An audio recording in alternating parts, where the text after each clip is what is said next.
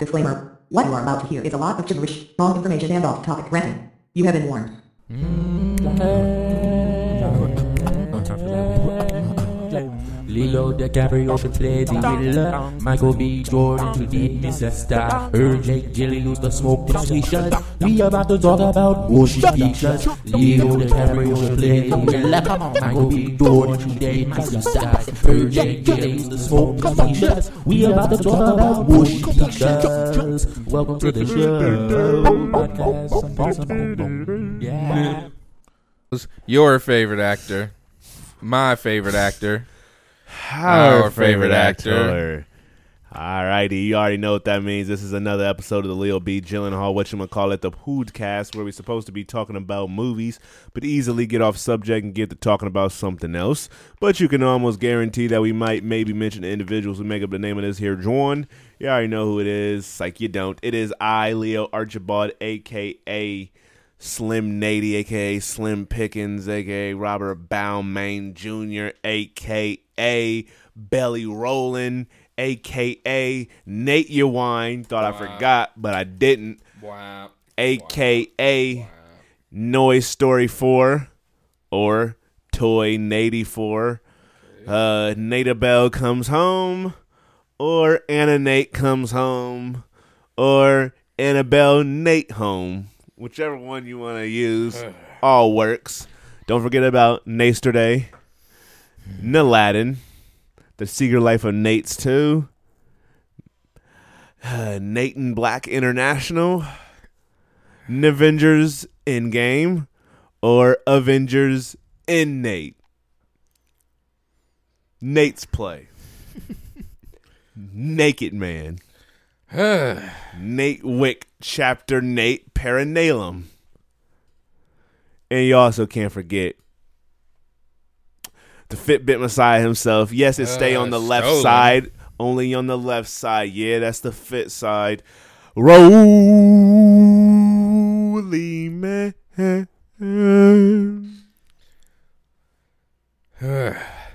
Hopefully, Kawhi signs with the Lakers Hopefully by some t- point soon. Hopefully, by the time y'all hear this, he's been on the Lakers for days. Yeah, Uh, Days and days. and week days. calendar. Yeah, Uh, see? You didn't say the first bar right. It was calendar all the whole time. It's Joaquin. Pennyworth, aka Pusha K, aka Kayanya Taylor Joy Van Zant, aka you know what, sweet lady. Would you be my sweet love for a lifetime? I'll be there when you need me. Just call and receive me?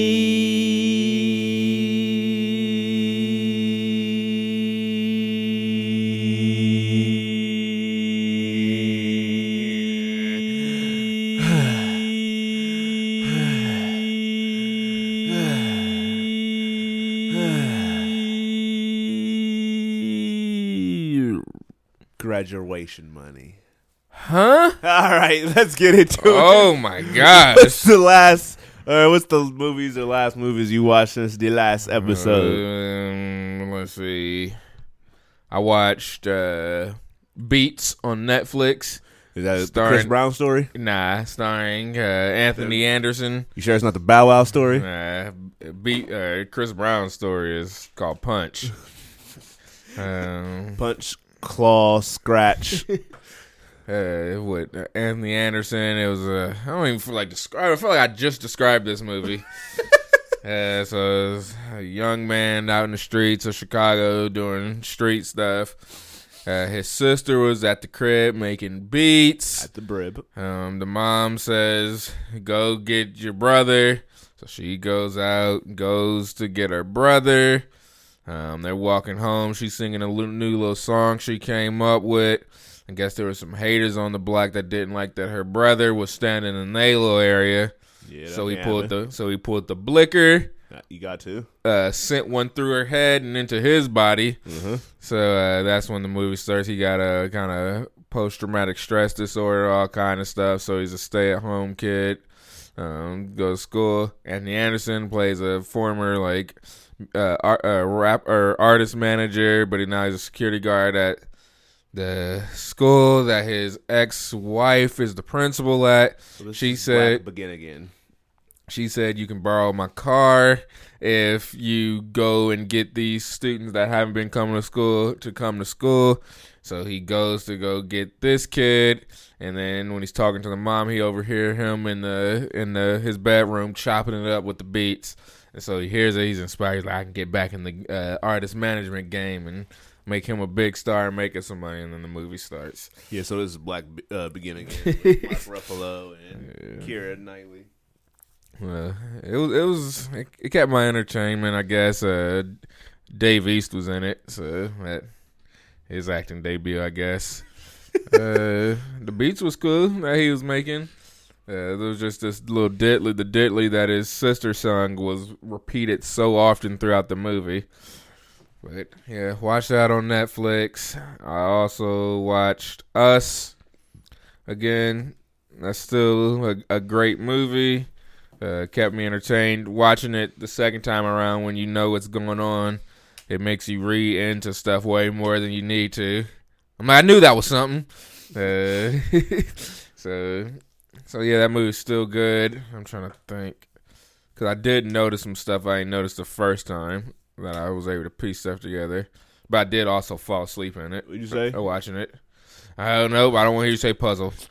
Um, so I'm the bars man. I know all that's not- bars. That's not what I was gonna say, but I'm gonna let it be a surprise. Birthday. Uh, oh man. And then at the theater saw Toy Story 4.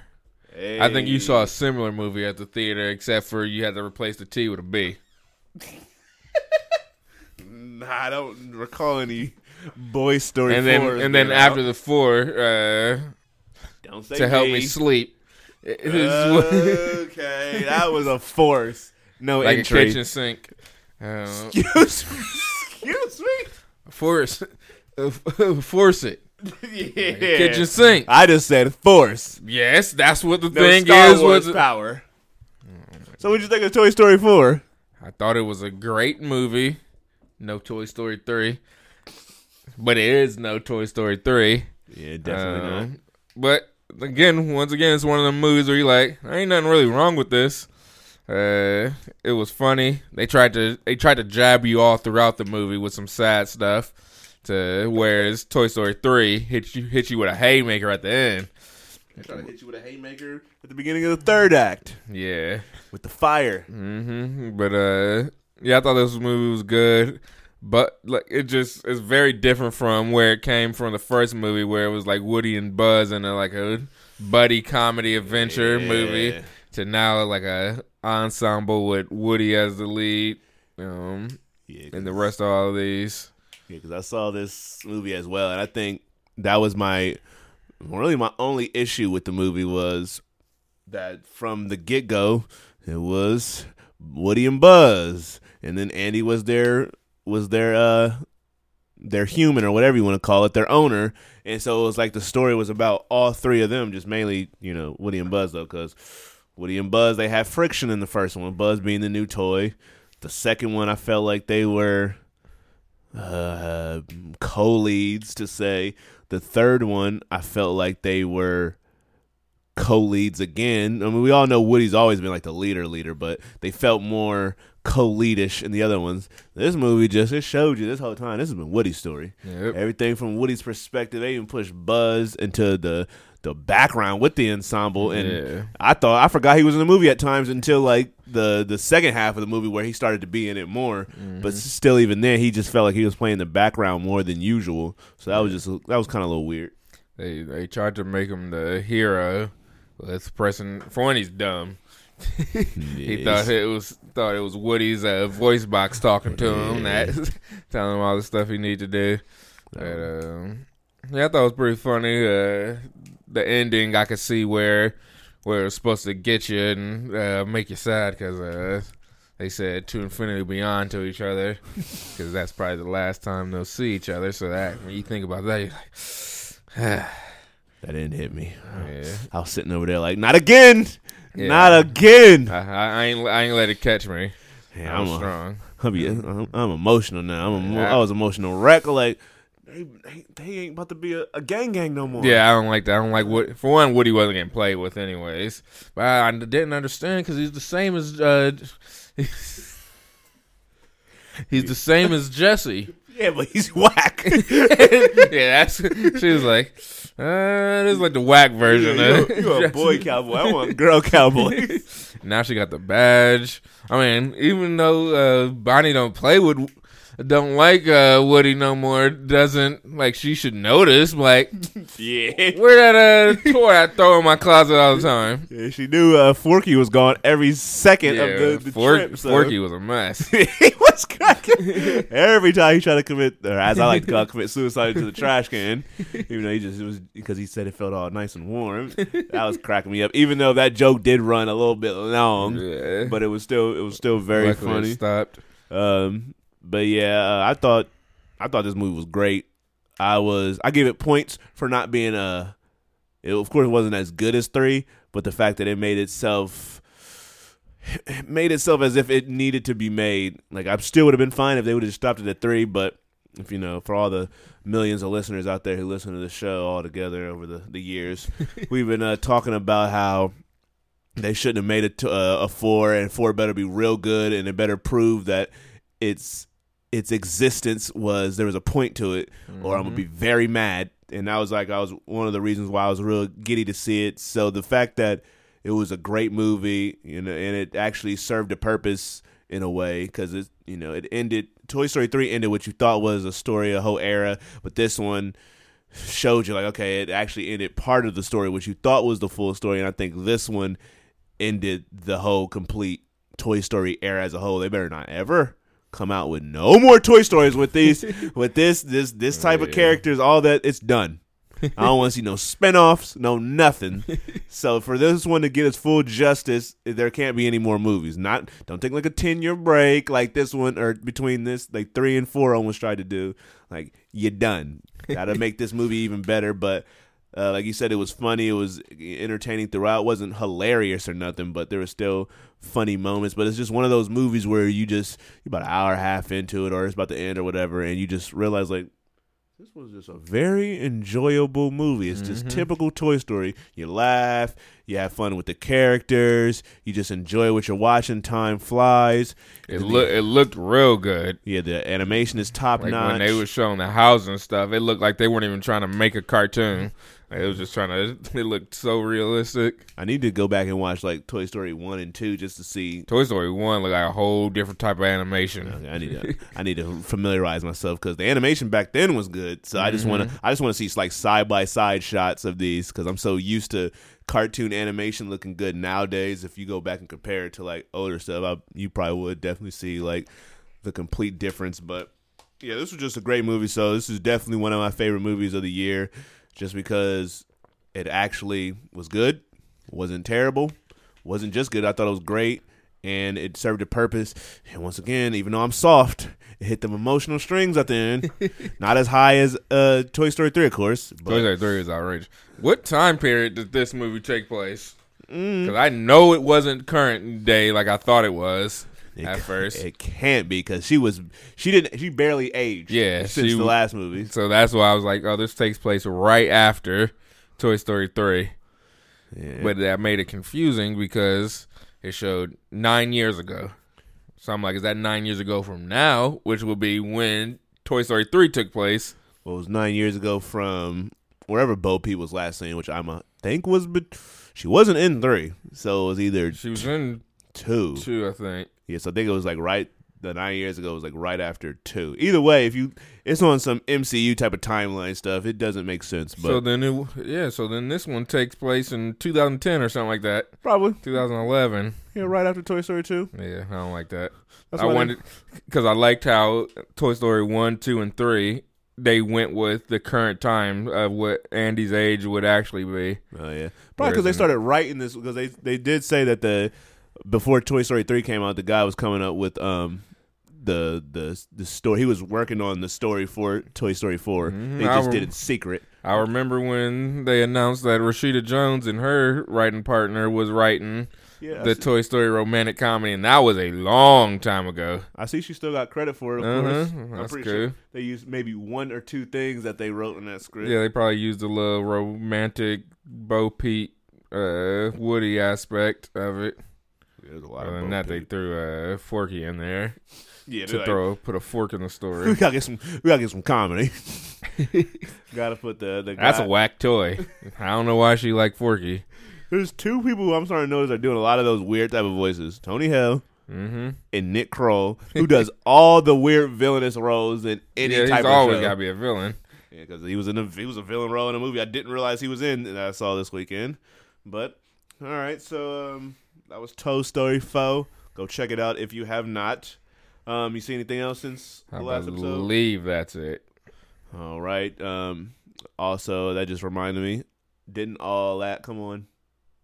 I believe so. I saw a clip. I didn't laugh. um, but that's neither here nor there.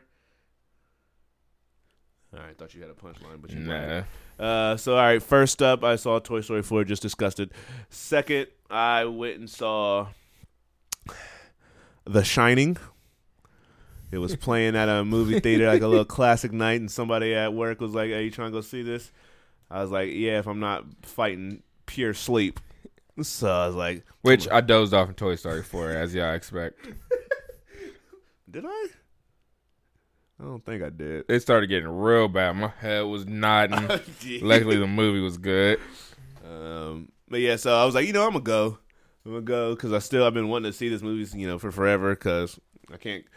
I even though I, I uh, put an asterisk by my movie buffness and say I'm a 21st century movie buff, so that excludes me from having to watch all the old classics. But still, I want to be able to see them. And I was like, all right, I'll go. So, you know, cop me a bang. Hope that was gonna keep me up.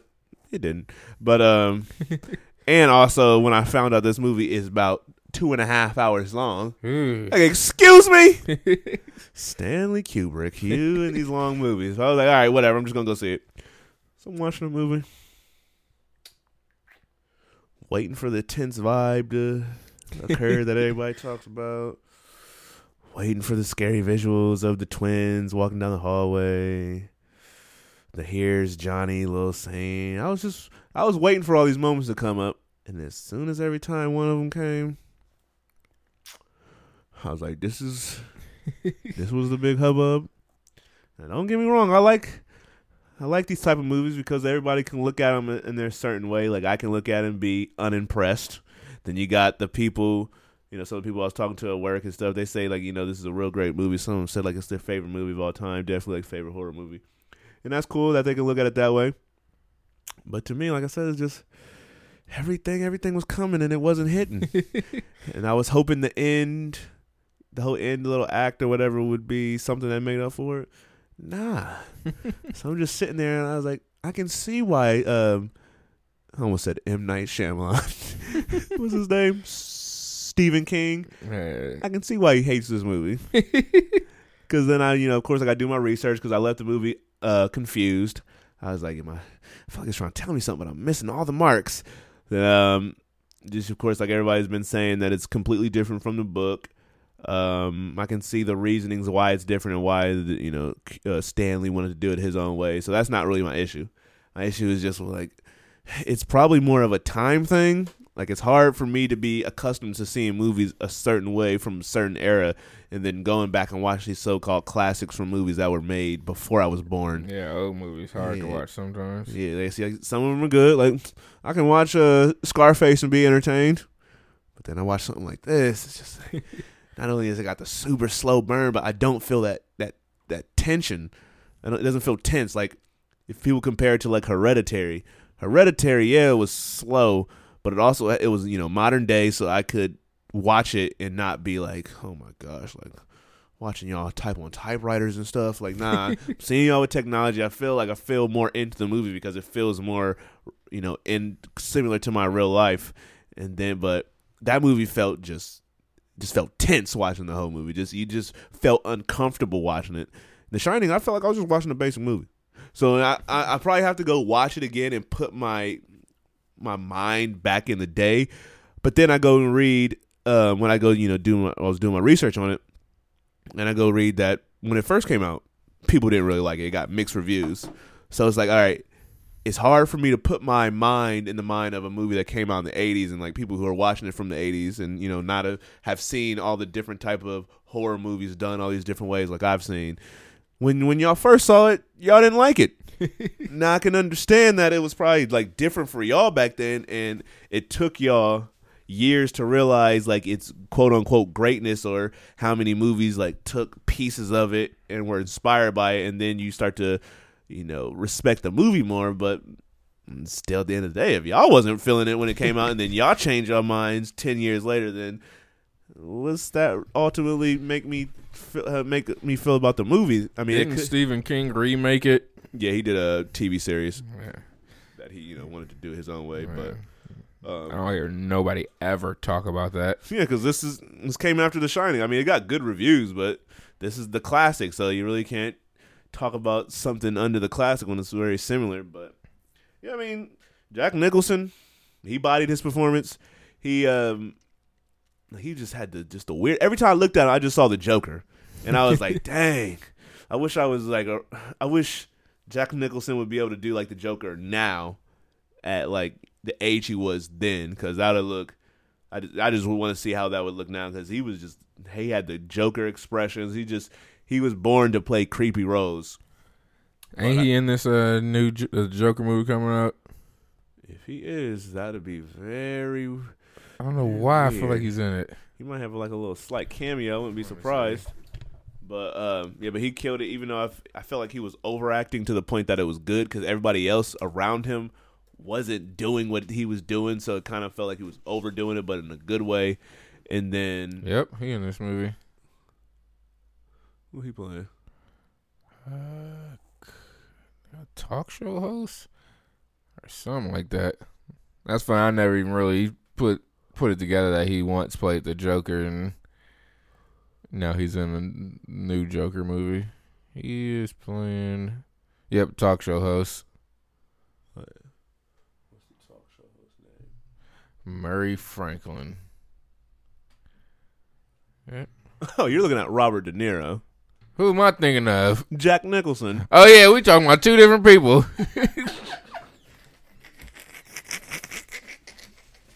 yeah, I, I said I was sleepy before he started this. Yeah, he's over there, yeah, I'm out of it. yep, Robert De Niro ain't play the Joker. I mean, could have Might as well. go back in time or use that de aging stuff he's using for the Irishman. Oh man, yeah, I'm tired. Old man Joker. Oh. I know I was tired. he was good. He was great in the movie. It was the actress in the movie, Susan Duvall, Deville, whatever her name is. I thought she was terrible. I couldn't get over it. All I saw was nothing but gums and teeth, Yuck. and it was bothering me. But I thought she just acted too generically scared. Like, you know, she wasn't no bimbo or nothing, but she was just everything, every little scary thing, screaming at the top of her lungs in that squeaky, typical, generic uh, horror scream and just run. It was just, it just felt all generic to me. So I just, I just didn't think her performance was it. But maybe it was because she was acting next to a Bill guy who was. Skarsgård. All right, I'm clearly awake again. You're not because I'm sleeping on that part for sure. But, But uh, yeah, I just maybe it was because he was standing by Jack Nicholson that it just wasn't working for me. But I don't know. But either way, y'all can love The Shining. That's all good. I might watch it again eventually and be awake this time because I was definitely fighting sleep. I was. I think I was more focused on fighting sleep than the movie. So that. That's that, I feel like that's the movie saving grace for me. So I'm gonna watch it again, maybe midday, not at ten, not 10 p.m. at night, more like maybe like one in the afternoon or something. Not after coming from the gym though, because I'll be even more accustomed to falling asleep. but yeah, I'll give it. A, I'll try it again later. But The Shining right now, I don't see what the big hubbub is. So whatever. All right, the next at the movies, I watched Secret Life of Pets two.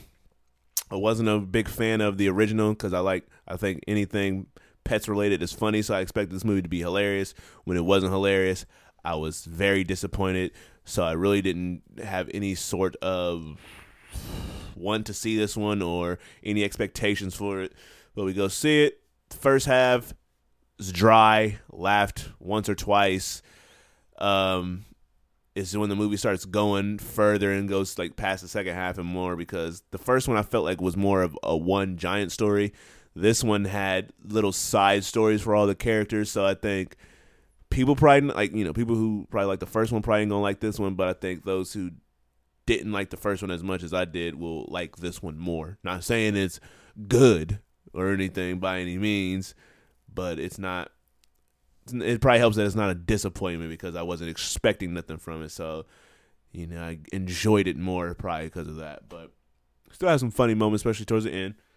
Um, and then at the at the Brib, I watched A Star Is Born. I don't know why. I just had a, I had a feeling to watch A Star Is Born. Movie's still really good, but I don't know how I didn't notice this the first time. Bradley Cooper, I said you did a great job directing this movie. I don't know if it's something that HBO was doing, but there is a lot of quick cuts in the movie that do not make you like it doesn't he doesn't just sit in the moment. Some stuff was happening and it feel like it happened, boom, flies on. so maybe the movie is good, but it's once you already know what's happening, then you're able to pay attention to more stuff, and that's when you start noticing it. But I felt like the lasting effect or the lasting appeal for this movie would have been some scenes if he would have just sat on it and not quick cuts. Whoopee cushion. Oh my gosh. He didn't just do quick cuts here and there. Like this happens, boom. All right, move to the next. It just felt the second time around it just felt a little rushed. So I'm gonna give Bradley Big Cooper the benefit of the I'm gonna give Bradley Cooper the benefit of the doubt and say HBO edited the movie for for their own sick and twisted fantasy and games. Uh, but yeah, so still a great movie, still all emotional and whatnot. R.I.P. Uh, Jackson Maine. And uh, last but not least, I saw a Child's Play at the movies. I forgot about that movie. Yeah, I mean, once you see the movie, it's easily to forget about. It was d- disappointing. It's like, for one, it starts out on the dumbest note. Spoiler alert. I'm gonna try to slightly not spoil it, but spoil it at the same time. they they tell you the so you know it's not a uh um it's not any supernatural stuff in this movie. It's not a uh, serial killer put into a doll's body. It is a doll is malfunctioning and just goes haywire. So really, what it is, Gina Carano. You see, you you set me up for that one. I would say Channing Tatum, but whatever. He was in about three minutes still movie. in it. but so this guy, there's this guy at the factory. He's upset with his life. Um, gets fired. He takes all of the uh, locks off the doll, as in it can learn violence. It can learn. Just it. Can, it's nothing that it can't not learn. He does that.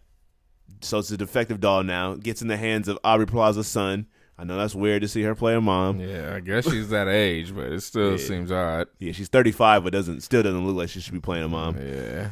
Nor does she really have that acting range to play a mom. But that's not to say she did a bad job. But um, so he gets in the hands of the doll, and the movie takes so long building up the doll learning these different things from this kid, and you know since he has no limits to what he can actually learn, he just assumes like, okay, these kids are watching this violent movie are enjoying it, so violence must be something that they like. I'll do that. This, and then he learns like he doesn't. This guy or this kid doesn't like this cat or this this boyfriend. So I'm going to use violent tendencies towards these things because that's what I think he wants because he's there to protect the kid since he imprints on him. And so it just slowly builds upon that into the point where he actually starts killing people.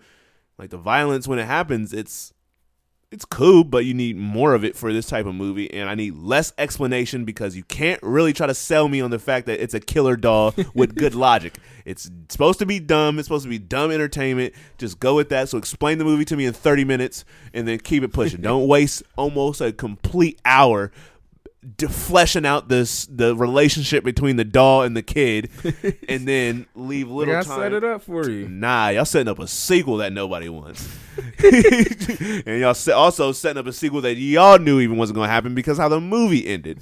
so you know, Mark Hamill, Hermil, how do you pronounce his name? Once again, great job voice acting. Even though you could hear his actual voice in this role more, the the Chucky doll, which was the Buddy doll, but how it gets the Chucky name in the movie is so forced that it's funny, and I actually like it because I think they did that on purpose. But um, he just looks creepy from jump, so I don't think he should have ever been like a fun-loving little doll to hang out with. But whatever, the movie reeked of ten million dollar budget. Um, Brian Tyree Henry or whatever his name is was grossly underused, as was Aubrey Plaza.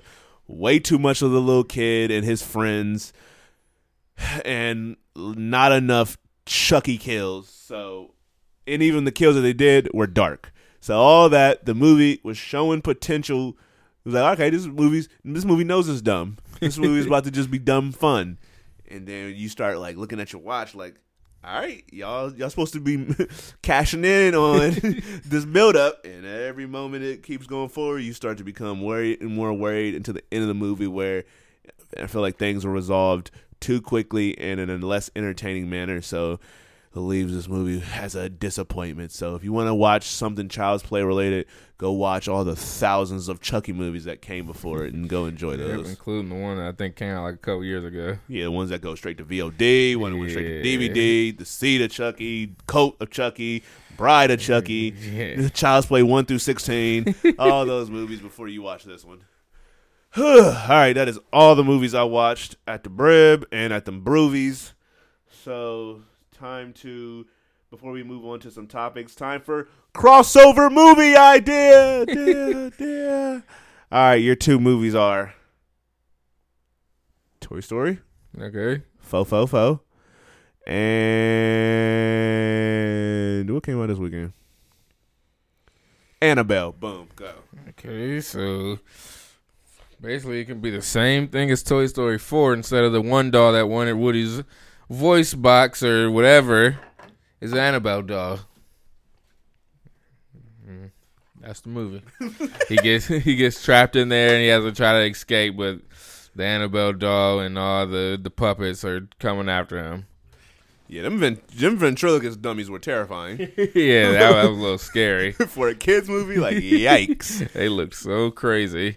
And I did forget to mention that I was glad that her her antagonist character, you know, had logic and reasoning to what she wanted Yeah, to do. Yeah, that was good. it ultimately wasn't a villain or whatever. Yep. Uh, but all right, keeping it pushing like a shopping cart. All right. Oh my gosh! If you listen to last week's bonus episode, somebody set the fire bar. Let's keep it pushing. Stroller. I wonder who that was. It surely I have me. no clue, but all I know is it was fire. Loving hip hop Atlanta. Um, all right, so Paramount That is a force. Star Wars. Paramount is developing a new paranormal activity. Oh yeah, I forgot I read that.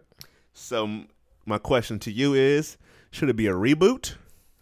Or should it continue with the story that created, you know, the, the all the ones that they got so far that created nothing but questions but never answered them?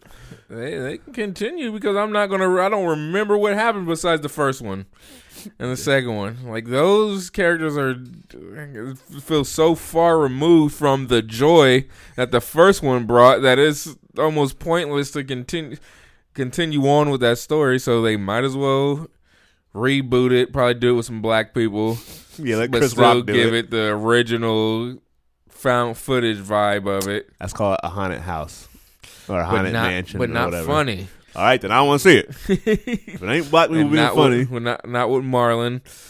Maybe ask Jordan Peele to uh, pro- at least produce it or something because he ain't about to write that movie. Yeah, I, I just want to see if they reboot this movie, and I'm talking like legit reboot, as in, I'm sorry, remake. Same one room premise, same couple thousand dollar budget. I don't want to see it. I want to see. I want to see a paranormal activity movie with a budget. Yep. So, I want to I see. want big time actor like dude like Will Smith and Jada are the couple this time. Yeah, I want I want to see a villain or I want to see a demon or something. I want to actually see it. I just want to see like James a James Wan style uh, horror movie for Paranormal Activity, but not James Wan doing it because when it's whack, I don't want him to get the fall for it.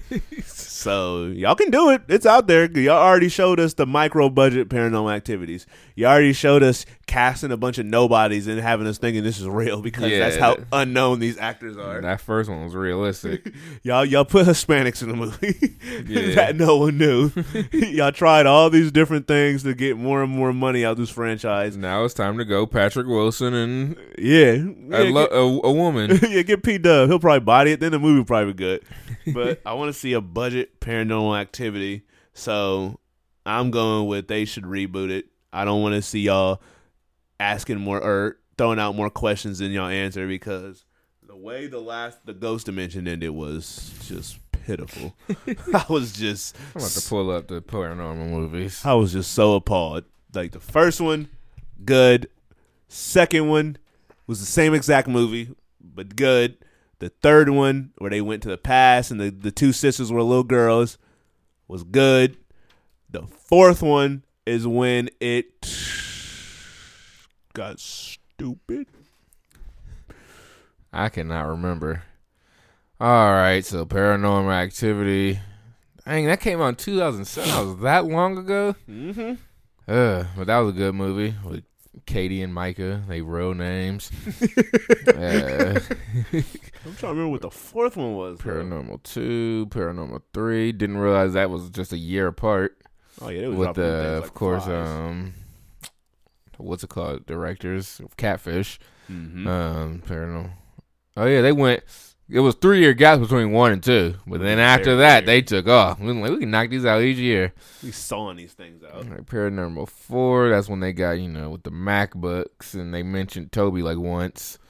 Um, Oh, that's oh yeah, that's with the girl, and then they had the little Xbox with the little. Yeah, okay, I remember that was whack. yeah, because yeah, the first one was a. I mean, the third one was the little prequel. Yeah, Wait, no, they're both two and three was like setting before the first one, weren't they? First one was the first one. The second one was set right after the first one. Literally, like Katie killed. We all know Katie killed Micah, and then the first one, and then the second one ended with her going into the house and taking the baby right after she killed Micah. Mm, so it's- Cause I thought because The third one was the two girls and the pa- the two sisters. So Katie and her sister from the second one in the past, and the third one as little girls. oh yeah, let me see. And then the fourth I I one, could have just read this. It says first one set in October 2006. S- Paranormal Activity 2 set in August 2006. huh? Two months before the events of the first film.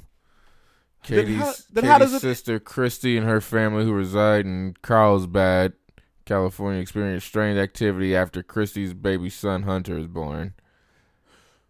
Okay, so Kate, I think okay, Katie is in that one. Yeah, she's in this. Yeah, okay, so it ends up going past the first one though, way it ends, Yeah. and then the third one is all the way in the past. The, yeah, in the 80s. the fourth one, the the white girl in the movie goes into the house, and Katie's there for some odd reason, and so And her son. yeah, and then it gets it gets stupid. Then the And Mark ones, Yeah, four. I feel like I did not see. I, I actually got that one on Blu-ray because it was that one's actually entertaining. The film follows a Latino community yeah, where a group of high school graduates deal with the demon of a mysterious cult which has marked one of them. Yeah. Uh, the film is the last is the last film in the series to feature Ka- Katie Featherston. Yeah, and that one was supposed to be a spin-off, but it's a direct sequel, and they end up going. They only call it spin-off because it's Latinos. What Um, what does she even do in this? She they go into the past. They go. This is when they uh, involve time travel. And see, that's they always got to go to that. he went through some door. The door takes a portal to the past. He ends up in the house in the first one, but downstairs. So he we see how Katie just randomly started screaming, and then Micah comes down. and They show her kill him there, and then it's basically the end of the movie. And then Ghost, Dimension Dimensions. Is time travel again, and they go through these dimensions, and that's where you see like the little the little feet of the demon Toby that was you know causing all the ruckus throughout this whole Yeah, movie. so they did, they brought it back around. Um, in Japan, they did a they made Paranormal Activity two Tokyo Night. They took it. They took it upon. They took it upon themselves to make their own sequel. Wow. Let's see. Uh, it was later revealed that Hakura killed the possessed Katie in the car. So who who's Excuse pl- me? who's playing Katie in their version? I ain't about to look this up. Okay. Let's see.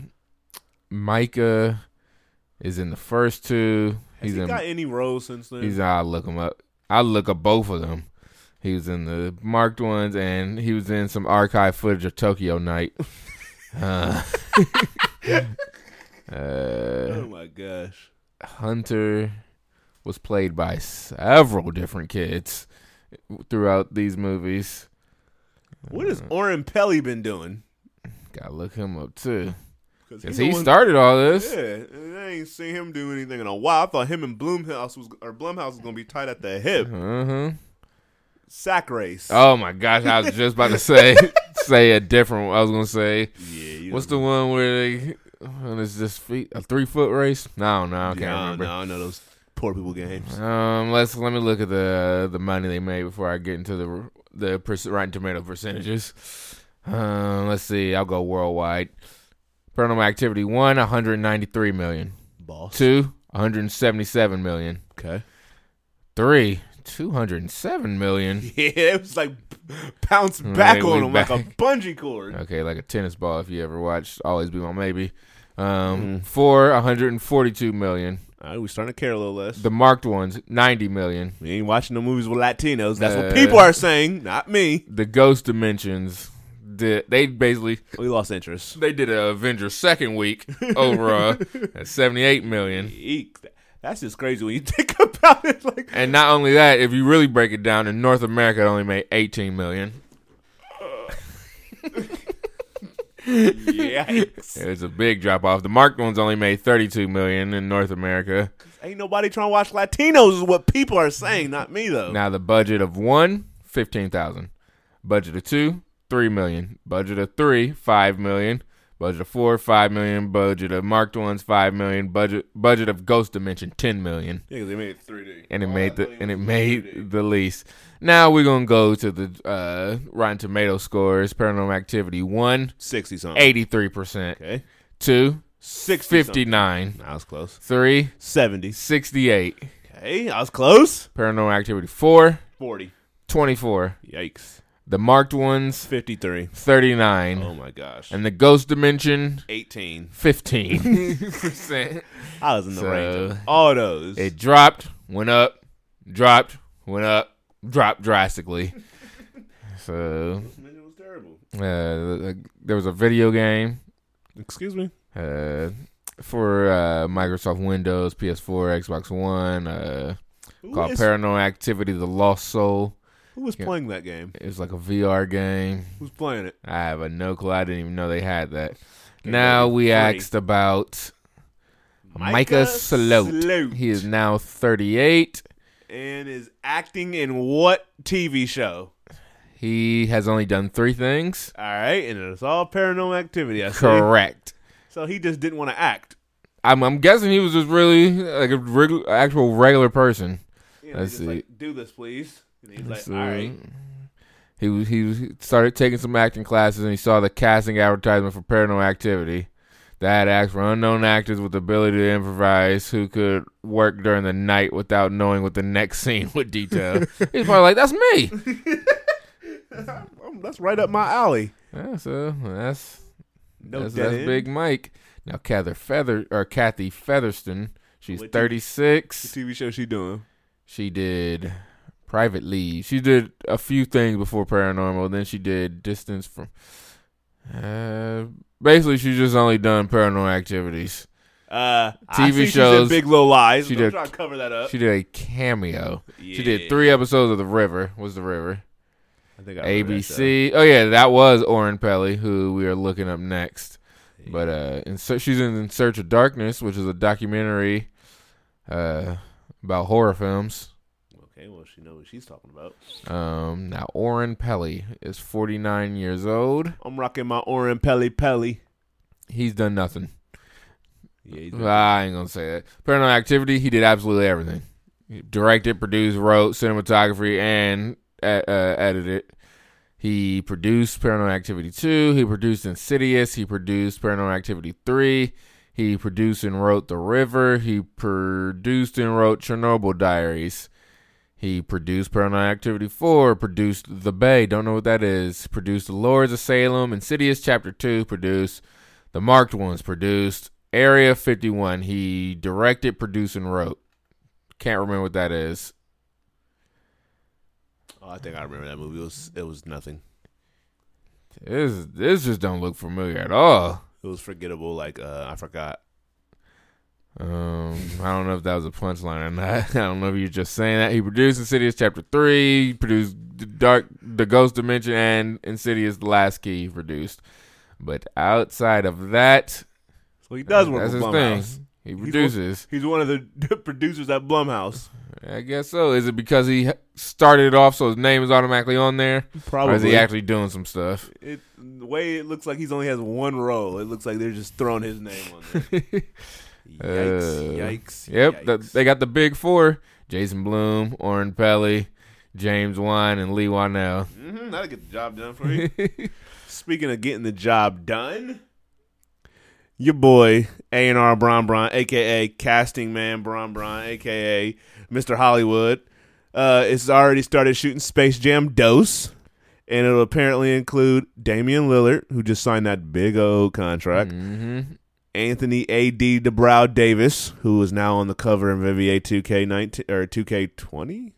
hmm Twenty. Uh, Clay on Crutches Thompson, who Yeah. What are y'all gonna, y'all gonna rewrite his role? What are y'all doing? something because he's on the set and he was hugging LeBron with the crutches in his hand. Yeah. So Uh, Diana Taurasi, who is the greatest women's basketball player of all time. Uh, the Ogwumike sisters. I don't know how to pronounce their name. I just know be, know ones be commentating on NBA stuff on they ESPN. both play for the Sparks. Yep. And several more NBA and WNBA players are looking to have roles on top of Chris Paul is supposed to be in the movie. All right, so my question to you is it's a serious one. Should we be surprised WNBA players are in this? Uh, not in this day and age. Shouldn't be surprised. Uh, Uh, did Michael Jordan put WNBA players in his? was the WNBA around when Space Jam One came out? There were still women college basketball players. You could have got Sheryl Swoopes. We wouldn't have been I mean, back in the day. Uh, What's her- what's Cheryl Miller. Yeah, I'm gonna say what's Reggie Miller? She was scoring like seventy something points. Yeah, n- n- no one saw. Uh, Middle school basketball games probably had more uh, of a crowd than that. do you remember this movie, uh, Best Night Ever? It was a found footage comedy. Who win it? Nobody. No. I, I think I remember this. It had zero percent on Rotten Tomatoes, but it was a Blumhouse movie. Best night ever. Same people that wrote uh like Date Movie and Epic Movie and Oh no. Meet the Spartans. and if I did, I probably put it out of my memory. Disaster Movie and Nah. Vampire Sucks and let me look. I need to look these fellas up. I'm easily distracted. What was you talking about? Why women in the movie? Uh, yeah. Why women in Space Jam too? Should LeBron put his foot down and said no girls allowed? I mean, with the based on the amount that's in there, I guess he's okay with that. All right, so these two fellas by the name of Jason Friedberg and Aaron Seltzer uh, wrote, direct, produced date movie seven percent. Look at this picture.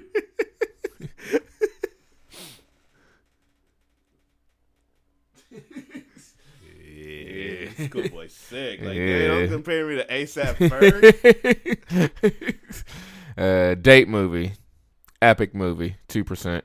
Meet the Spartans two percent. Disaster movie one percent. Vampire sucks four percent. That's terrible. a movie that I feel like we may have to watch, The Starving Games, zero percent. Best night ever, zero percent. Super fast. Oh yeah, we definitely gotta watch this. Super fast. That didn't even get a review. Cause that looks that just sounds This can't be right. Twenty million dollar budget. Nah, yeah, that's that's that's Wikipedia editing. Oh man, it made two million. Uh, yeah. Let's see what Super Fast about. People going real fast. Um, first and foremost, these is these the characters' names? Yamanik. These dudes are using their the actual uh, names.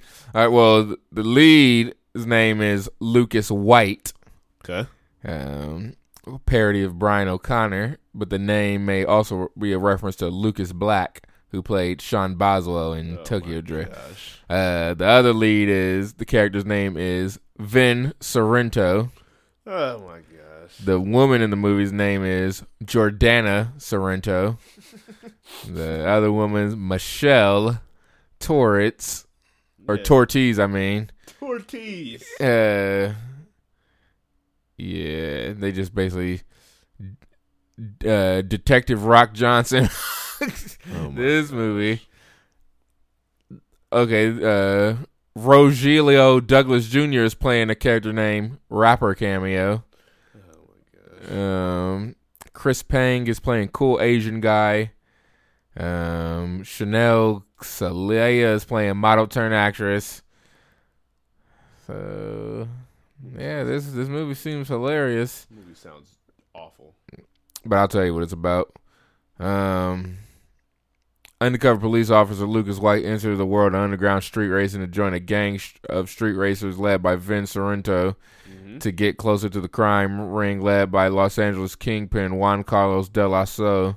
The, the morning after losing a street race, Lucas goes to Vin's garage with a wrecked Smart 4 4 to- 2 and lands a job as a mechanic despite objection by Vin's friend Curtis. He, matter of fact, what am I doing reading when I could just play the trailer? Curtis. Curtis. Shout out to uh, Cameron. And I would keep reading the Blumhouse movies, but I think we did that recently. They got movies such as Oculus. I remember that um, movie. That movie was good. Uh, Not Safe for Work and, Seen that? and Jezebel and I don't know what that is. Creep. Um, Don't know what that is. things like The Green Inferno and Netflix Ja- is giving them the uh the leg room to make a bunch of whack movies now. I bet. yeah, and whack movies like The Belko Experiment, Mm, Totem. Experiment. That was something else. Now that let me something else. Style disappointing. Super. All right, while you're looking that up. I'll move to something similar to Blumhouse, and that's an Easy A spinoff is in the works. No, thank you. Uh, let me just pull, read what is going on with this this audacity of a movie idea. Um, where we at? Where we at? I get ready to laugh. Fast World. Is that what this is called? Oh, Catch sorry. up entertainment. Wow. Races around the factory and back. Who's in? Oh my gosh. The newest model. This is supposed to be a comedy, right? I thought I'm just I'm it doesn't look like a comedy at all. Them is not the two movies. Who, uh, there's the funny.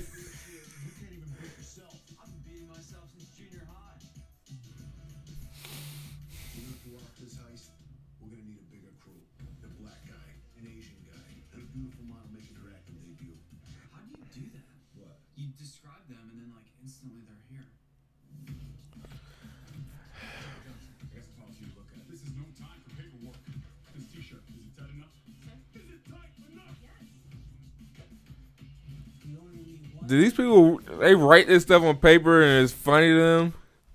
this is the type of jokes that anybody could write.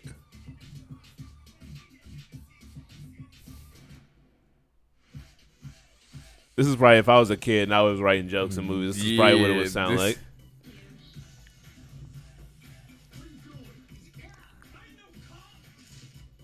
like.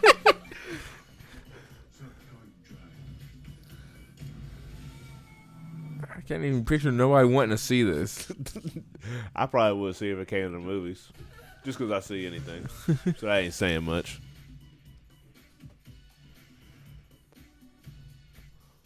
Damn, Paul Walker is rolling over. Yeah, this made me want to write a movie. I mean, anybody can write a movie if that's if that's uh, what gets made. But uh, yes, go ch- go check out Super Fast. I'm pretty sure you can find it at your nearest. YouTube. yeah, I would say sure. Walmart five dollar bin, but probably not even there. Um, but yeah, so this AZA spinoff apparently will be set in the same high school as the original film that starred the Academy Award winning Emma Stone and will explore similar themes. The installment will focus on a new group of students and teachers. Yeah, And- so y'all might as well just made a different show because uh, the last thing I recognize Easy A as is about the school. Yeah, yeah. The only thing, if y'all bring back Thomas Haden Church, I probably still wouldn't know that y'all making an Easy reboot or Easy A reboot unless you said it. Uh, you probably gonna have to bring back my girl uh, Phoebe Buffay, aka Lisa Kudrow. And I probably still wouldn't know y'all making an Easy A reboot. so y'all, any, there's a bunch of stuff about teenage stuff. Yeah, I don't understand. So don't be disrespectful and call this Easy A a spinoff to Easy A and call it like Easy B or Easy Street. or Easy E. Y'all can make make Amanda Bynes come back and be the teacher there or something. but Yeah, she needs to make her comeback. but my my question to you is uh so I guess anything can get a spinoff nowadays, huh? Mm, Yep. what would be even would be even dumber spinoff than Easy A? Uh, the Hangover or something. Uh, Starring Jamie Chung. no, starring the dude no one remembers from it. Justin Bartha. Is his name Bartha? Oh, Justin guy- Bartha? Guy who kept getting lost. Yeah. Just about him and his family and stuff. Like, what if I actually made it on the trip? or what if I actually made it out? And then I got the hangover. What would happen Uh, next? Terrible. What else? Like a Charles Barkley getting along. Uh, yeah. yeah, that would be that would be pretty bad. Uh, Uh, uh, if I was to look at anything that pops up in my head, maybe like uh, I mean, ain't they making a Hunger Games spinoff? yeah, it's taking place way before, uh, like right when the the what's it called happens, the thing that they kept talking about in the movies. Yeah, the Hunger Games. nah, the revolution, no, Uh, when the bad thing happened before the Hunger Games started. Uh, the apocalypse. Yeah, so the so the book is coming out, and then right around when the book comes Okay. out is when the movie's gonna come out. At least out. they got a book coming out. Yeah, they're gonna take the book, throw it behind them, and make their own movie. um, put it into two pieces. Nobody really cared for the fourth one, it was unless I the, do my research. the third one is what. Oh the yeah, third, third one was yeah, one of those was booty. The third one nobody cared about, but then that caused them not to care about the fourth one because the third one put such a bad taste in their mouth. Um, but all right, we can keep it pushing like a shopping cart. Uh, Kevin Feige Uh. says it's likely that Son- uh, Sony will do a Venom and Spider-Man movie, saying, "I think probably it's up to Sony. Sony has both those characters and has Venom in their world. I don't know what their plans are for another Venom or if they're doing that, but if but it seems likely at He some could point. care less about eight little characters. Like Venom? I, y'all y'all made one? No, I didn't even realize it. Uh, all right, so my question to you is: Should he even be saying this to give Sony the confidence that they know Mm-hmm. yeah, they gonna gain from that quote? he done boosted their ego, and they gonna go ahead and feel like they can put Spider Man in this next Venom movie, Yeah, they like or reference him, or do something. Like, which okay, I don't want that in their control. I want it in Kevin Feige's control. I mean, it don't matter. This uh, this Venom wasn't rated R, anyways. Yeah, I forgot this movie wasn't rated R. That movie whack. yeah. PG thirteen. Everybody's all hubbub was, "Ah, this Venom about to be too dark. They can't put Spider Man in it." Yeah, now they can because it was a family movie. I ain't, they ain't do nothing violent. Ain't like cuss. Uh, Shirley didn't show him biting off heads. Nope. Oh my god! Yeah. Go ahead and put Tom Holland in this. This is the same movie It was both comedies. He's not even that. He was not even that tough. Like I feel like Spider Man can handle his. Oh, he would destroy him. he wouldn't even need the help of Ghost Stark or anything. He wouldn't need Samuel. He wouldn't need Jack G. I'm sorry, Jake G. Jack G. Jack Gyllenhaal is Jake Gyllenhaal's evil twin. brother. Yeah. Everybody wants to know act. about Jack Gyllenhaal. What Jack Gyllenhaal doing? oh man! All right, so Sony. Okay, so you predict that Spider-Man gonna be in the next Venom, or is it gonna be a Venom versus Spider-Man movie on its own? There, that's what Sony's gonna try. I'm sure Marvel's gonna work hard to not allow that to happen. How come? Do they not have enough money to like pay for Spider Man to get back all the way? Sony probably says we want all your characters in exchange for Spider-Man. They're like, we're not gonna Like logically do that. Spider Man is a money maker. we ain't giving that up. This is the only thing we do that make money. Yeah, for now. Cause uh, we know Morbius ain't about to work, but we still gonna do it. Uh, Yeah, they really doing Mobi- Morbius. I can't wait to that. They even got Tyrese in it. I can't wait till the tickets fly off the shelves. That's that's a phrase, right? Tickets flying off the Mm, shelves. Can't wait till the Morbius tickets fly off the shelves. Morbius. Then they they The okay the vampire. Black Cat movie and the Silver Uh, Sable or Silver. Stable or whatever it's called. That's whack. And then it's just gonna keep flowing from there like a stream. Um, okay, Oh my god. keep it going. Your boy Sean Astin. Is that that little nerd's name from Lord of the Rings? Oh yeah. uh, he came close to directing the first Fantastic Four movie. I don't know how. And guess who he eyed to play Sue Storm? Elijah Wood. I mean, I wouldn't be surprised. that was probably his go-to for the thing. But nah, not Lige. It's two white women. Okay. One, I wouldn't be surprised. Other, I don't know what he was thinking. That, that's just that's my clues for Yeah, you. let's see. Okay, so this that first one came out. He was fresh. I mean, he was fresh off of acting, so I don't. I'm not sure why he was about to direct that. Uh, I'm thinking someone along the lines of like Kate Winslet, Heavens no. uh, someone maybe like a Charlize Theron. Heavens no. Uh, These those two actresses can wrap or act circles around the two. All right, Megan Definitely Fox one. out yet. Like Drew Barrymore, You're getting very close. like Cameron Diaz. Yep, Cameron Diaz was one of them. so he was looking at Karen Diaz as one, Okay. and now time to go on the opposite spectrum. I'll just I'll give you a clue. This one person is not an actor. Okay. So think early two thousands. Early Who was not an actor but was popping and is white. Like, uh, like Britney Spears, You're getting very close. Jessica Simpson. You're getting close. She's Christina looked- Aguilera? Yep. Good, you beat it to the, the the clue I was about to give was about to be mean. Heavier now. I ain't say it. That wasn't me. Uh, yep. So he was eyeing Christina Okay. Aguilera and Cameron Diaz was about to to be play good. Sue Storm. it's gonna be just as good. Yeah, yeah. Can't, I don't know if it can get much worse than what it was. Uh, I mean, at least with Jessica Alba, it looks like a movie, but we know it's not going to be a good movie. Yeah, it got the visuals of Yeah, the movie. but with Christina Aguilera, you just like, all right, y'all didn't even take this seriously. Was he gonna play the thing? I Like, hope I'll, I'll take this in my own hands. because he read the draft for the Fantastic Four by, done by Rupert Murdoch's office and forced Fox Tom Rothman to seriously consider him as a contender by showing passion for the project and keen ideas. How did he get the interview to come over in there with his Fantastic Four movie? Uh, Cameron Diaz, she turned the job down. be- She had the role. She turned it down because of makeup requirements. Makeup Maybe she wouldn't put those colorful contacts in her eyes every day. I don't know what the makeup was for that, but Um, no wonder she don't act no more. Stuff is way too hard for her. And then Ashton, I don't, need Ashton, whatever his name is. I will say Ashton Kutcher was gonna be Mr. Fantastic. Oh my! I, I would not put it past him if if if Christina Aguilera got the role. but he attended a boxing match with Michael Chiklis where he convinced him to accept the role of the thing. Okay, so he was putting in the work. Yeah, he he basically cast the whole movie. Um, yeah, he said he had no knowledge of the Fantastic Four prior to pursuing this project, but did extensive Okay, research. how did he even get? books. Was he a famous? Like, did he become a famous director? I don't understand this. He's supposed to be one of them acting nerds who like to write and direct as they side gigs. uh, yeah, so yeah, his movie was about to be whack. So, uh, Uh, It was whack already, so it was also going to be whack. all right. So my, I mean, we kind of answered it already, but would this movie have been a disaster or better than the one we actually got? It would been worse because then you could look back on it fondly that it had Christina Aguilera Ooh. playing. they would have probably tried to get JT to play at least Johnny Storm. Um, oh my! Picturing Justin Timberlake as Johnny Storm. hey, he was almost Green Lantern.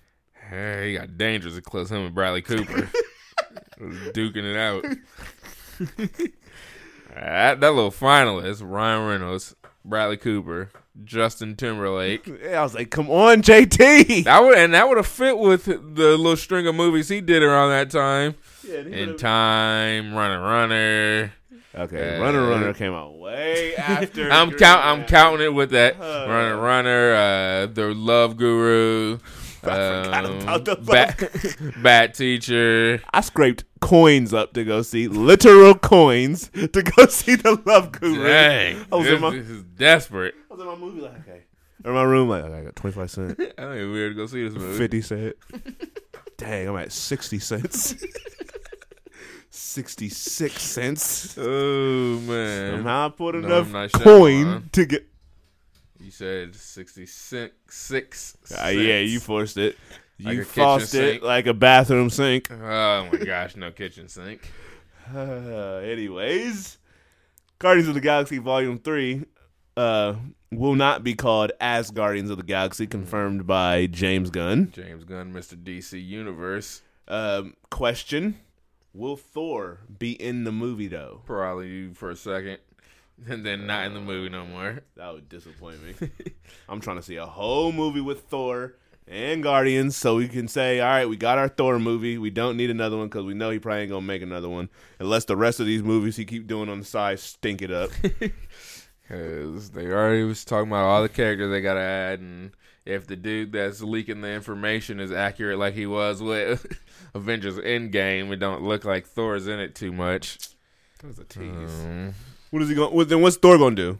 I forget. I forget how they said what's gonna happen with Thor, but they got Rocket Raccoon's love interest gonna be in it. They supposedly gonna be Adam Warlock in it. Played by Nova. Zac Efron. uh, uh, something else. They're gonna explore Gamora and No. uh, Peter Quill, their relationship. No, because that would be like basically watching it blossom all over again. Yep. And They said they're gonna wrap up some storylines. I think too, like Groot and Let Chris Hemsworth just be on the side, being the comic relief. Dang, it's fine. yeah.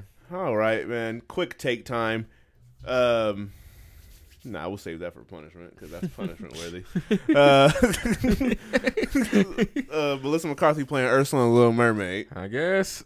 Perfect casting or not? Uh, Chrissy Metz isn't done got the range that Melissa McCarthy had. Melissa McCarthy ain't even necessarily that big anymore. Yeah, she's gonna be like Will Smith. She, her whole body in the movie is gonna be all CGI, like Will Smith's body in um, what's it called? Yeah, so Aladdin. I think it'd be good. I feel like she'll do a good job. All right, Jumanji: The Next Level, which apparently is the title for the new Jumanji movie. I don't like that title, but Trailer drop. Thoughts? it was, it was kind of funny. Uh, and it looked as good as the last one looked from trailer trailer wise. So can't be mad at it. Still nothing stopping Robin Williams and Jumanji one. So you know I ain't gonna be satisfied. Yeah, um, the trailer look, was funny, but it also reeks of a trailer that, or um, a plot line for a movie that is funny, but I can see it being dumb when the movie actually drops. Yeah, I can see this one getting worse reviews. Oh yeah, yeah, yeah, definitely seeing that. Uh, Jordana Brewster returns as uh, to the franchise Fast and the Furious as Mia. Are they finally gonna say uh, Brian O'Conner died? Yeah, he, he crashed when him and uh, Vin Diesel had that little parting of Yeah, Parting after, of after he left, he drove off to something. Y'all gotta say something. Y'all can do it tastefully. Y'all just gotta make sure he's gone because forever when I'm watching these movies and knowing his character just doesn't want to do the missions and stuff no more, that bothers me so much. you know they're gonna be like, Paul wish he could have came, but he had to go take the boys to sports practice, so Yeah, he wanted to send me off with you, Vin. And then they're gonna have like an asteroid, or an asteroid come down, and Vin Diesel gonna push it out the way to distract us from the fact that like, that Paul Walker ain't in it. Like that doesn't make sense. Paul wouldn't do that. Oh look, me doing something fake and ridiculous. Yep, that that'll get us. I mean, because this got some topping to do based off of these trailer, these showing too much trailers of uh Hobbs and Shaw. Yeah, they showing the whole movie. Because Um, that last trailer I just watched, which they claims the final one, Yeah, I didn't. I it didn't showed so much. It showed more new action scenes that I didn't see before, and it's so these scenes were so crazy. Movie just better be that movie better be amazing. It better all look good when it comes together. Um, but what's I supposed to say? Oh yeah, um, Dominic Hing or Dom Hing gonna let Thanos and Black Superman and Hobbs and Shaw outdo him. He's he saw Thanos take the moon and throw it at the Avengers. Hey, you already know. he, he ain't gonna. Vinny D got something brewing. yeah, he ain't gonna be. He, he ain't He gonna may come in throw a car, lift it up with one hand and fling it at somebody. Whoever's the villain in this. I feel like he's done that already, but he hasn't. um, all right, and then uh, Salma Hayek may join Marvel's The Eternals. And this cast is getting wild. I'm ready to just see something from it. Yeah. And hurry up and cash a young Asian man to do uh, Shang-Chi. I want to get this stuff on the road. I told you, it is looking like Man from uh, Thirteen reasons Power why. Ranger. It, oh yeah, and Power Rangers, man. the one who can't act. I don't want 13 Reasons Why because 13 Reasons Why is in Shazam. And your point? Did you ever see Shazam? No, I ain't seen Shazam yet. Well, you yeah, you didn't get to see him be a part of the Shazam family then. Uh, th- th- that movie just don't give me the urge to rush and see. I'd rather watch Kazam with Shaquille O'Neal. Uh, all right, the last but not least, new Charlie's Charlie's Angel trailer drop. You watch it? A brief little part of it. I didn't. Uh, I watched a little bit of it. It looked like the black girl is the action, like the action star in it. Um, I can't tell. At some points in the one minute, I believe I watched, it looked like they were already a team, and then they came to Bosley. Then it looked like Kristen Stewart was the new girl, but then when they were when uh, Elizabeth Banks as Bosley was showing them around the lair and all the new stuff, uh, Naomi Scott was acting very shocked at what she was seeing, so that suggests that she's new. But then they straight out said that the black girl was new. So I don't know if they built the team one by one in this movie or they came as a team already, but only the black girl had guns. Yeah, only because of black people know how to shoot guns. Yeah, so um, it didn't look whack. It was uh, Elizabeth Banks' first action movie she directed, yeah. and she wrote this movie. It got she, we know she funny, We'll see. I didn't watch and Djimon. Hounsou had like a little prominent role in this trailer, Okay, doing nothing. he's in everything. oh gosh. All right. Well, we can go ahead and move it to the uh, weekly Geely segment of the show. Anybody you want to nominate for that? Uh, this popped in my this ain't who I want to nominate, but I watched a little short documentary about uh how Lion King stole its concept from the Kimba the White Lion. I ain't never seen something so exactly like a movie before. You know, white people still stuffing other white people or black people all the time. Get away with it. Well, they were sh- in the documentary, they were showing the how Lion King, how they were pro- Disney was promoting Lion King. They kept saying this is Disney's first all original, written straight from the Yeah, minds so of the Disney So you wouldn't start questioning things that they were doing. and Matthew Broderick, Broderick, who did the voice of Simba, said when I got the script, I thought they was talking about Kimba, the white lion from the, the Japanese, Nah, you know all the like, Asian no. coming up, all the good stuff. the Disney uh, dude who's running Disney or whatever. He slipped up and referred to it as Kimba. Kimba- I, I mean, Simba here. the fact that the characters are all the same, they all look the same, but they d- completely denied that they took anything from this. That's too much of a coincidence, even down to the names. That's what, that's what rich people do. Deny, deny, steal, and steal. So people should see. And then they had the nerve when the Japanese one, when their movie, when they redid it and the movie came out a little bit after Lion King, they sent them a cease and desist. Like, That's OG stuff. they was like, y'all made y'all took our movie. Think Uh, so? It's it's pretty crazy how real how exactly the same it is. Like that's that's that's outrageous. And they had the nerve to wait until the man that created it died. Yeah. That's disrespectful. Like he can't even called- fight for himself. That's called hustling at its finest. they know what they doing. Yeah, That's how you so- money. So basically, uh, Kimba the, the White Lion. That movie looked good. It, it's the John- same exact movie as uh Lion King, except for they just look anime-ish. Jon Favreau should do that next. That's what he should have did. That'd have been clever. That'd be a nice little switch up. Have Donald Glover playing a little white lion, Beyonce playing call him white as it is. whatever type of color lions and Kimba. but anyways, uh, I don't have no eye for punishment. All right, well, I got one nominee, and it just came out of nowhere. David Harbour is back. Oh, what is he speaking on? You know he's not done with Hellboy. Okay, it's over. I mean, he knows that, but the fact that he decided to tell us that is why he's getting nominated for punishment. Kevon Looney returned to the Warriors. I figured. Um, all right, so H- David Harbour reveals no Hellboy sequel is currently in the works. Duh. and he was quoted as saying, uh, "Where we at?" He was quoted by saying, "Where we at? Where we at? Where we at? I don't think that there'll be much of a. Or I don't think there'll be much of a light. There's a lot of people who reach out to me who really loved it and really enjoyed the new take. Liar. Lion. We're just happy to see him back on the screen, but I know in the in the culture at large, I don't think it was very well received. No, nobody liked it. Yeah, no dip, Sherlock. Uh, I don't think it made a lot of money. You can just look it up. You don't have to say I don't think yeah, it didn't. you know, you know it didn't. we could tell by the way you was talking on the red carpet for it. Yeah, you was on to other movies before you was Yeah, done promoting. like, I'm excited to be joining the MCU.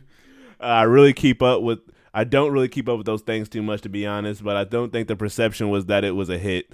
It's so It's not about way. perception. It's numbers and reviews.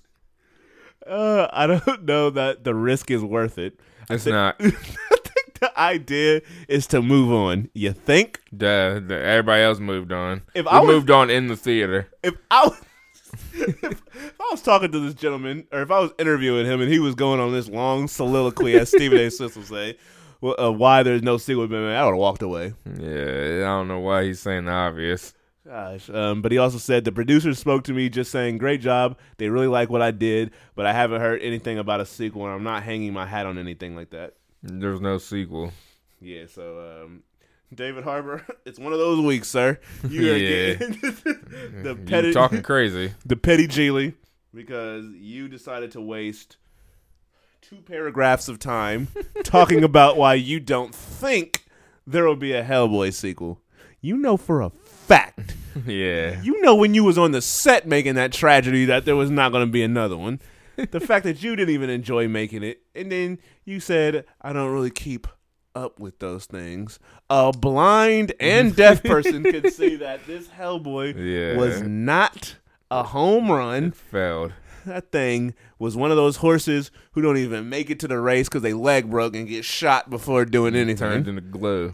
you this thing died from the start unfavorable reviews are just being generous um mixed to positive reviews from audiences is also being generous. Yeah. this this wasn't it. This movie was not it and you know it. So you could have just said nah we ain't making a sequel. Y'all already know that. Why are we wasting my wasting time You with this conversation? shouldn't even conversation? responded to the any questions. you should have felt insulted. Now maybe maybe he just decided to bring this up on his own. Somebody asked him about stranger things and he was like Let me get this Uh, off. my- I got something on my chest. Yeah, Stranger Things is cool, but Hellboy, uh, just in case anybody's wondering, nah, we're not making no sequel. you ain't have to tell us. You could just let life go on. yeah, we could have just all moved on with our lives because no one was caring about this movie. It came out, we were disappointed thoroughly, and then moved on immediately. So, David Harbour, you are.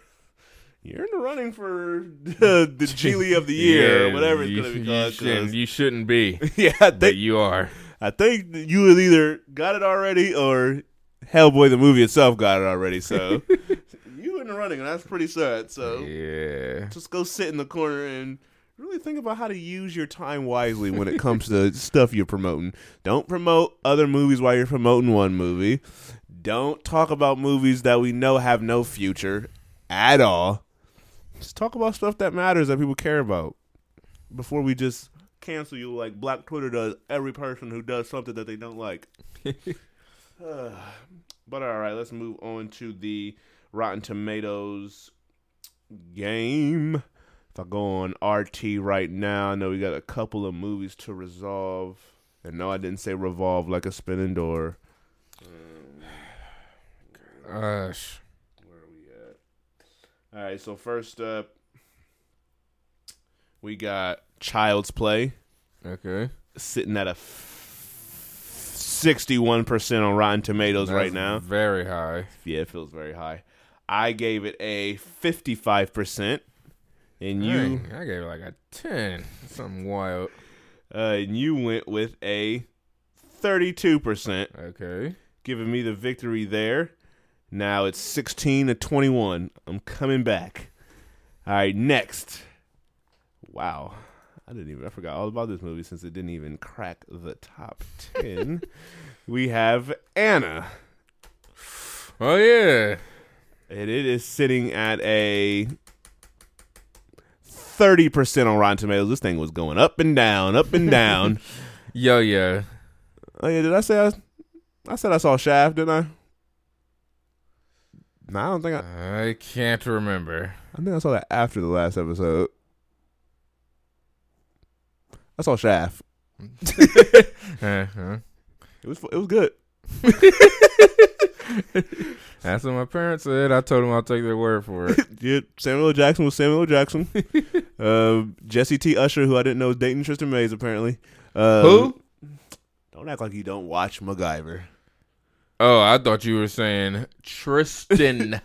I mean, her name is Tristin. It It is? Yeah, not Tristan Wilds. that's what. I, when I heard Tristan, that's what popped in my head. Like a him?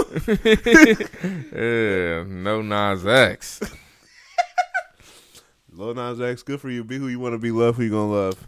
Now, let me look up. even if it's male horses. um, but uh, yeah, uh, he Jesse T. Usher was the cornball in the movie, and he reeked I feel like he's cornball in real life. he reeked of bad acting, but I think it it played towards his character, so it worked out fine. Um, Regina Hall, who was probably the funniest women actress out there, once again gets little amount of screen time, but the screen time she's in is always hilarious. So people need to people need to go watch About Last Night again to realize how funny she is. She ain't just a girl from like uh, who was uh, whatever his best friend on Scary Movie three and four and all that stuff and stuff. Brenda. Uh, um, so she was hilarious, but yeah, the movie just it was what I expected to be. I didn't expect nothing too out of the ordinary. The story is not good. The villain is terrible.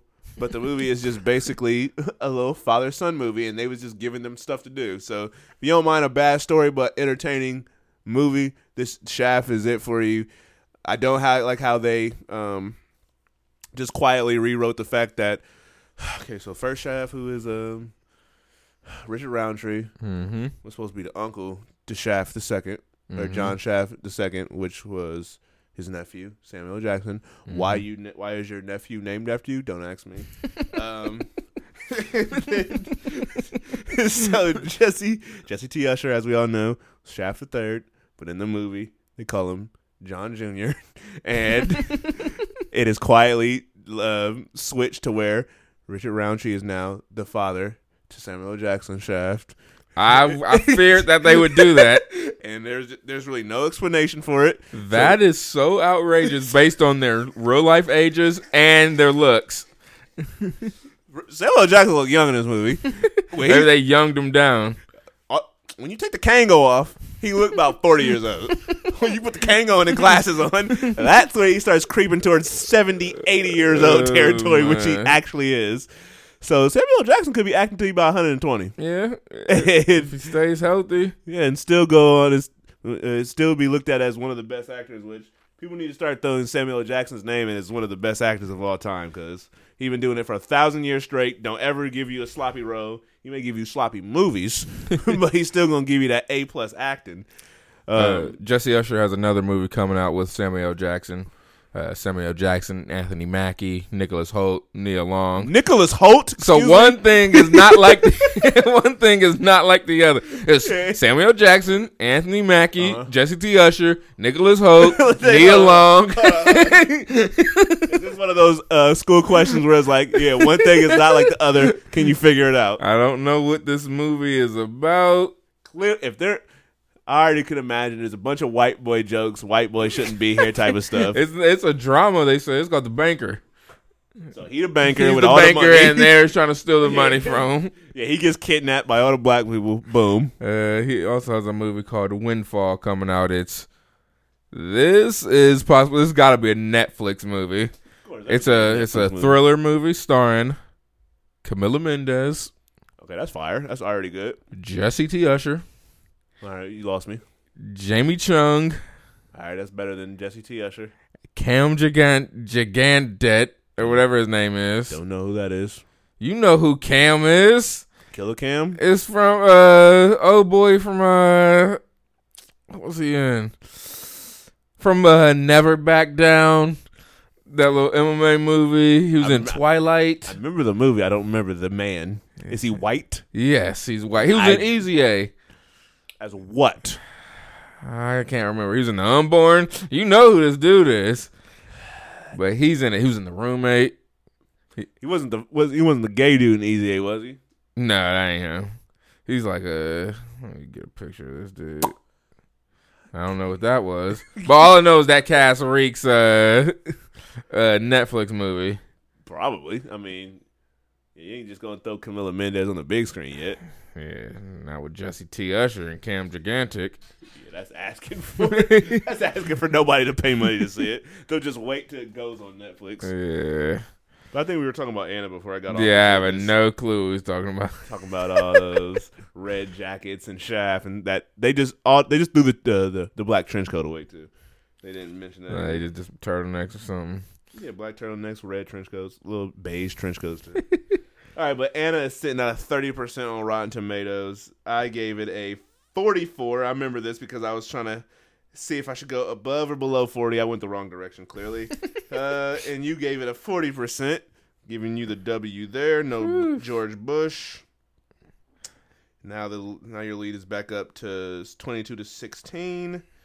Uh, quick fun fact: uh, uh, Jesse T. Usher's girlfriend was a series regular on Vampire Diaries. Gullah Gullah Island.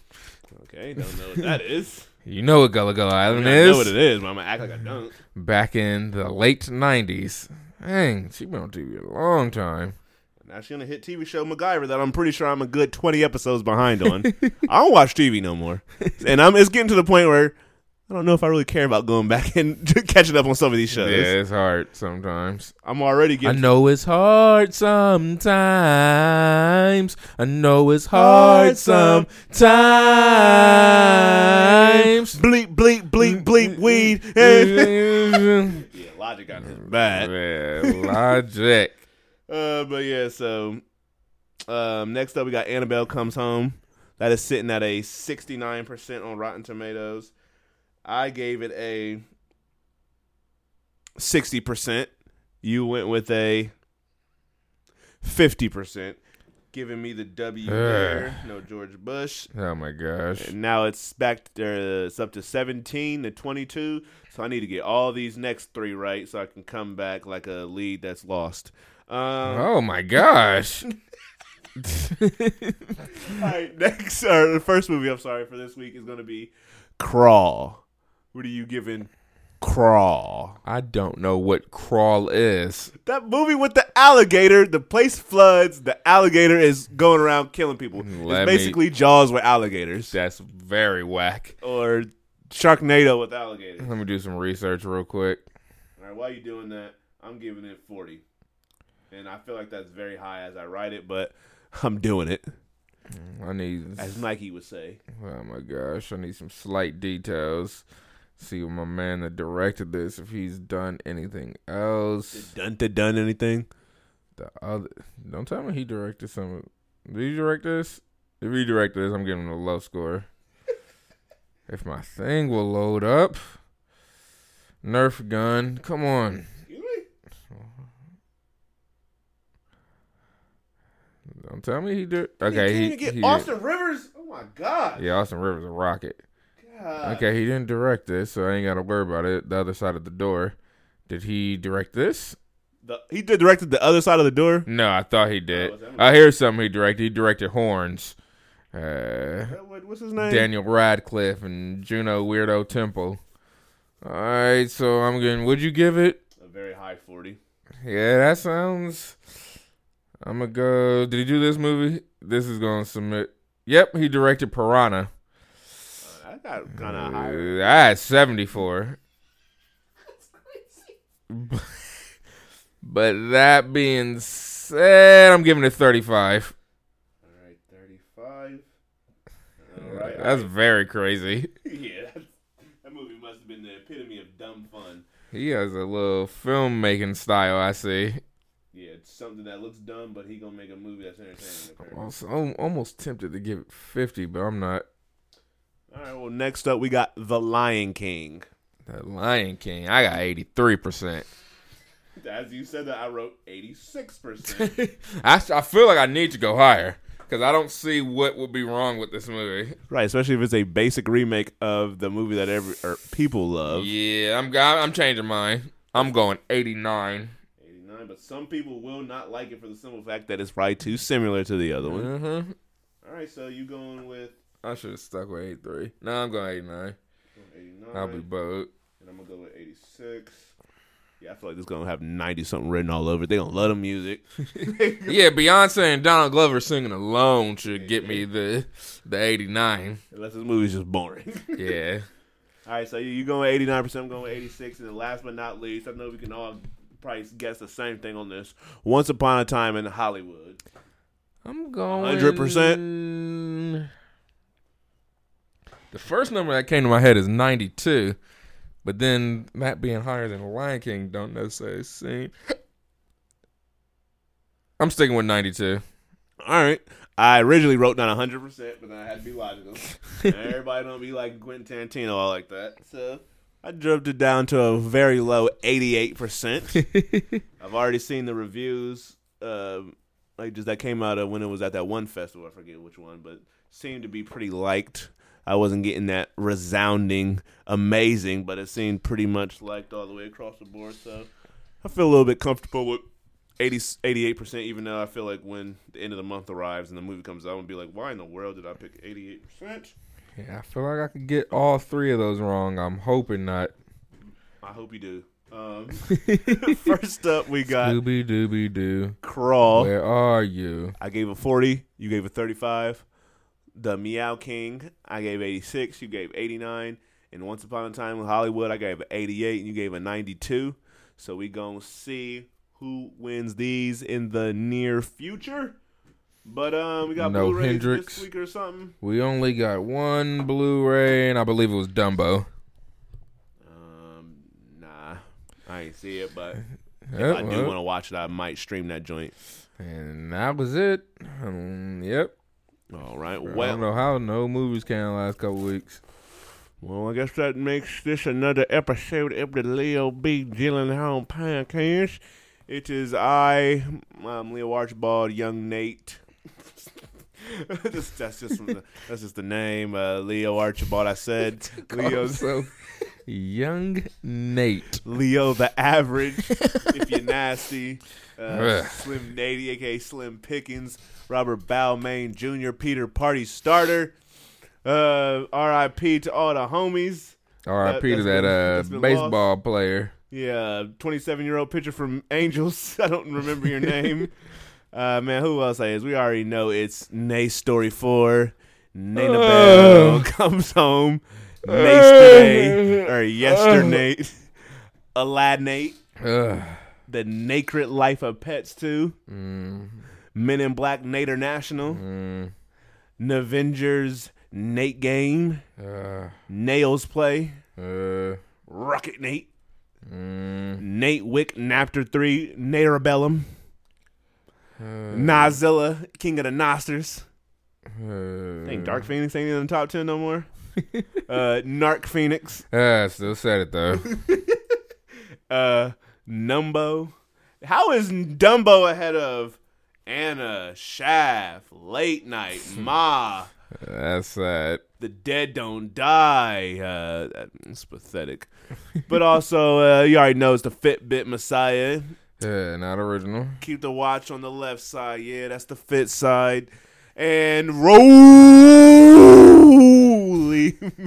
That looks so.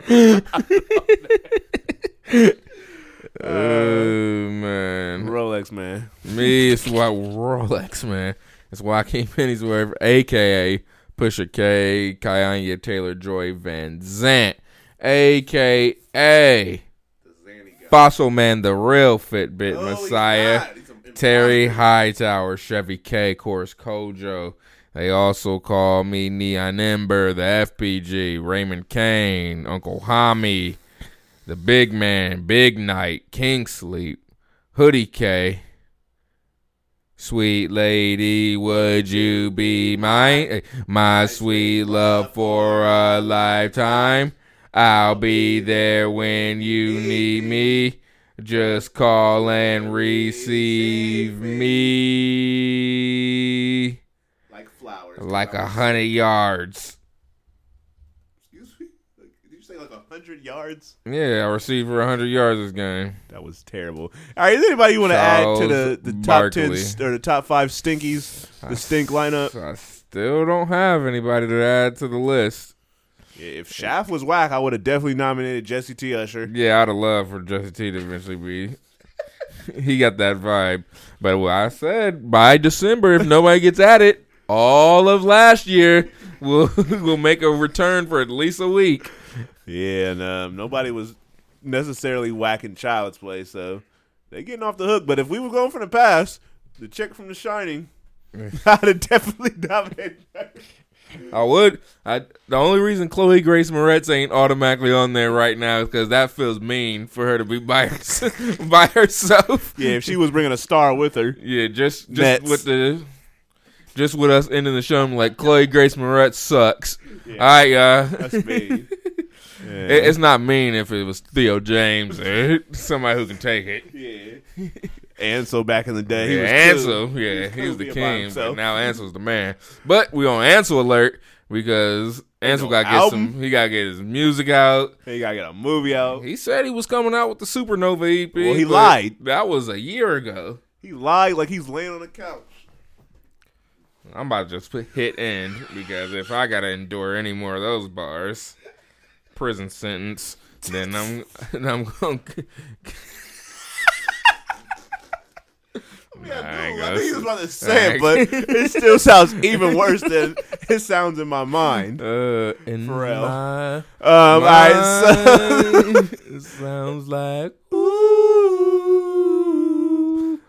uh, make sure you go check out the podcast stuff on the Instagram at Leo B Gyllenhaal, jelly, SoundCloud, the Great Music. baby back ribs, iTunes barbecue at sauce. Leo. Yeah, I'm ready to go to bed. So. Stitcher. uh, I mean, I don't even know where else. It's on Spotify Yeah, or on the Spotify, and then I meant to look on Spotify if it changes the images, but I don't care that much. uh, look out for the Not enough to type in Spotify on there. Uh, the announcement for the uh, company brand um, launch coming soon. Yeah, you ain't ready for that. Uh, but, I'll just tell you, it rhymes with Jilly Boys.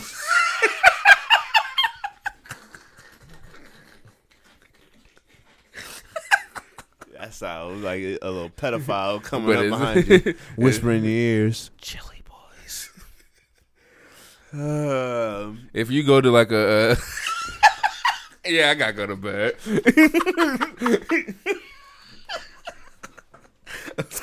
I was gonna say, I was gonna say, if you go to like a shoe store and you make a purchase, and when you get to the register, if you,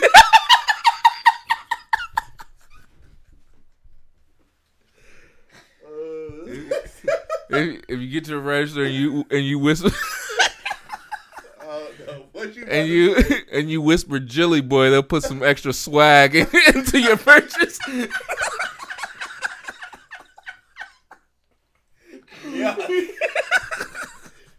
They give you like a wa- they, they give you like a wallet chain or something, a wallet chain.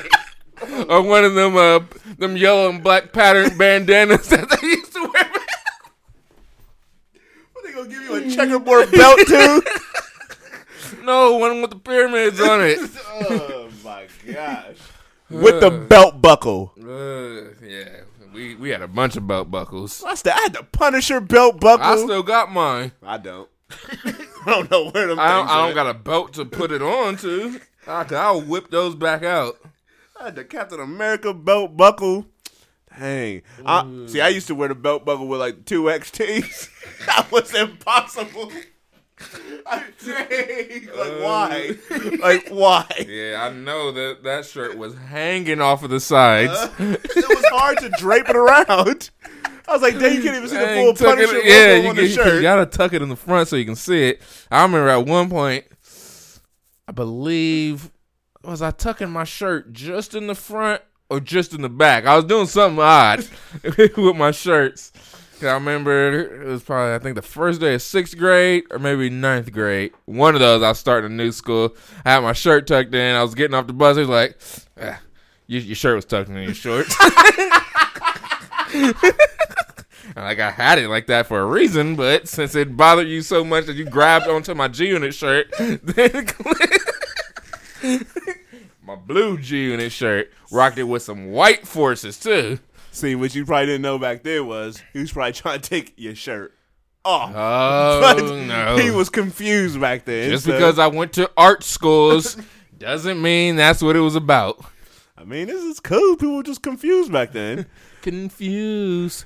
Truth is well. what I choose. Before this podcast And ends I two hours. Asking who are you? I don't have one clue. That's that new Oh Schoolboy Q. oh. I don't even. uh, Anyways, did we already do the ending? Nah, probably not. But uh, guess it's time to end this off with uh, yeah. I forgot to go get my my G Unit sneakers from in the basement. I know I still Oh, got yeah. them, and I'm ready to rock them. I think they're a half size too small, but You don't wear shoes for comfort. yeah, you wear it just for bend, looks. Bend your toes up so I can rock the G Units. Now, I got, I believe I have all my hats, so that white G Unit all over Woo! gotta be down there. Got to be dirty. Yeah. I know it's dusty and disgusting. It's got dusty dirt, if that's a thing. Dust dirt. Sawdust all over somehow. and I saw when I oh I got a bar when I watched Avengers Infinity Wars. It was guaranteed that I saw dust because when he what does that? I don't know what that. You said sawdust, I watched Avengers Endgame as well, and I saw dust. But that just said you're telling me what you did. I don't know what scheme you're trying to put behind it. Sawdust. I saw dust.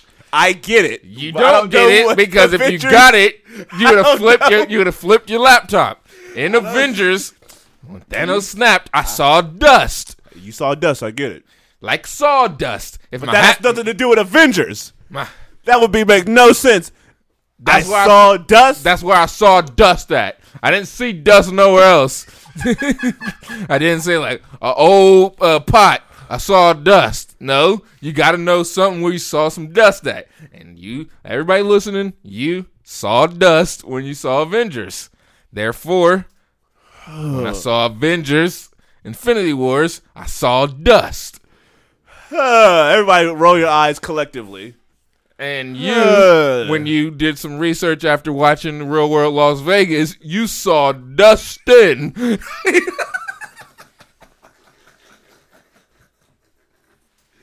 nah.